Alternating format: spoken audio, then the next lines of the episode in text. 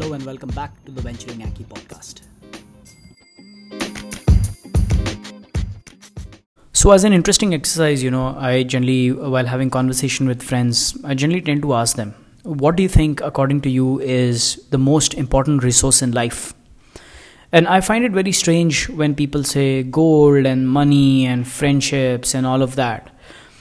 And my take is that, according to me, I feel like time is the single most precious resource we have on this planet. Everything else, whether it takes it take place in a longer time frame or in a smaller time frame, is replaceable or it could come back. You know, let's say you uh, found a brick of gold, somebody stole it from you.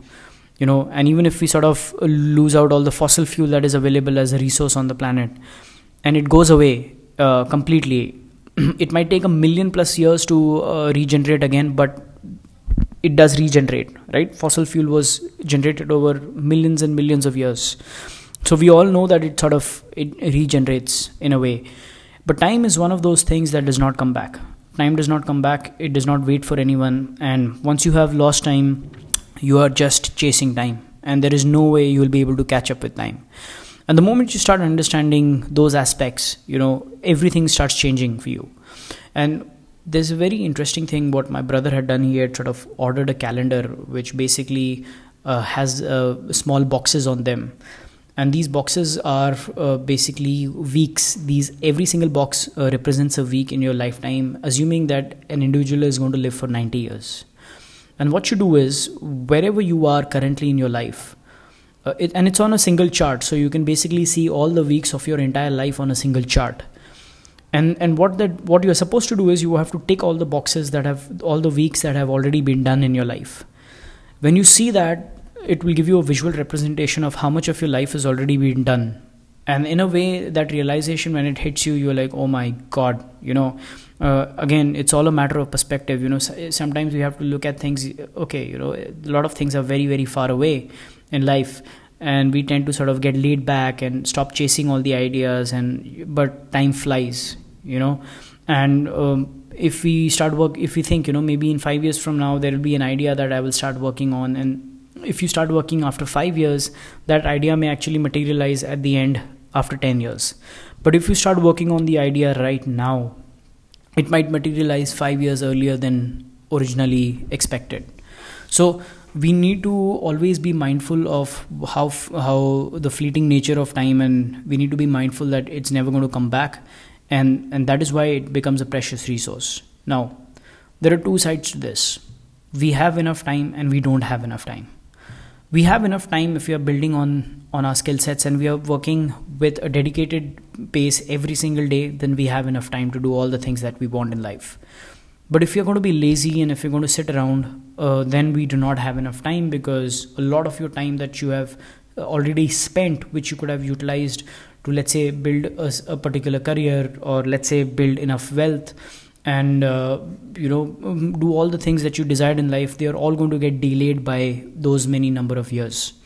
If you're okay with that that's fine. But if you're not if you want to actually extract the best amount of your life as early as possible, then you need to make every second of your now and the present count as much as possible. Uh, you need to realize that what's happened in the past, you okay, you need to let it go. What's going to come in the future, you need to you need to chase it, and you need to chase it with complete uh, vigor. You know, it's, it's something like you you want to win a battle. You know that is the kind of energy you need to have uh, with chasing your your passions. And even when I talk about finances, you know, some of the richest men who speak about financial wealth they speak about the power of compounding and very recently you know a couple of years back i learned about the power of compounding and how it works. And the best financial uh, successes have always been that they have planned in decades you know.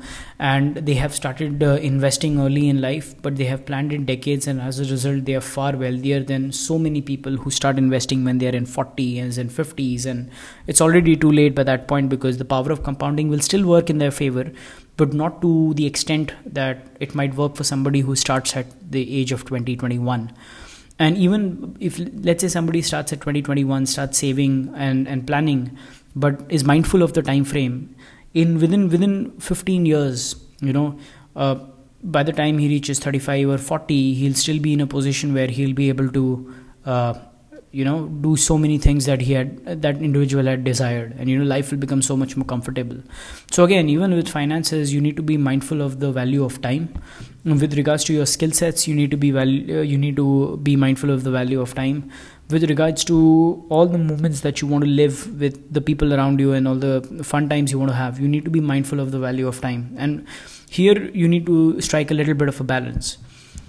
Now i'll give you a very easy example. You know uh, I was in uh, 10th grade in India. We have something known as the board exam. Board exams are supposed to be very important for all the kids because it's a major uh, point in their educational uh, uh, lifetime.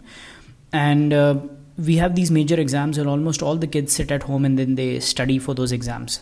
And generally, what happens is three or four months leading up to the exam, people, all the kids, they stay at home completely locked just with their books and I remember on one of the evenings I was going uh, to my house uh, from I think one of my tuition classes. I don't exactly remember where I was coming back, but the idea was to you know study. I used to pass by my basketball court, and this was like just one month before our board exams. And we were I had completely cut off all social activities. We were all sitting at home and studying.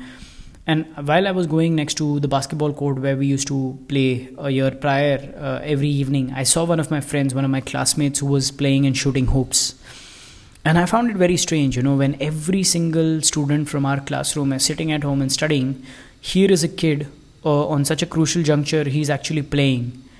And the reason he could play was he had actually started his preparation very early in time and because he had started his preparation early in time he was already in command of all the subjects that were going to come for the exam and he was as a result he was already prepared.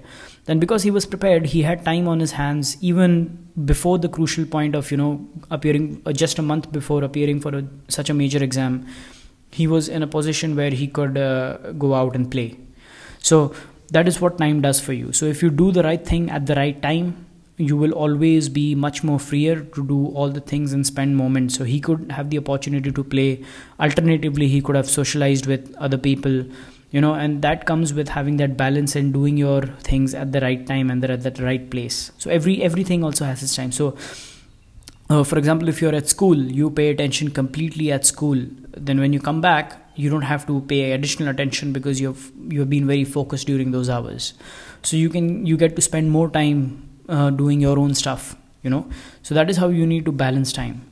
But with that said you know uh, to anybody and everybody uh, be mindful of time as a precious resource and don't uh, procrastinate anything that you want to do whether it is profession wise whether it is uh, hobby wise do not push anything for a later stage. Do it right now do do it in the present. And and be mindful that you are whatever you do you are trading your future time for what for the work you, that you're not doing right now. And and see if, if you implement this if you if you start chasing chasing the time much more wiser uh, wisely then you will see what it does for you on the long run and and you see where it takes you and the kind of freedom it will give you in the long run.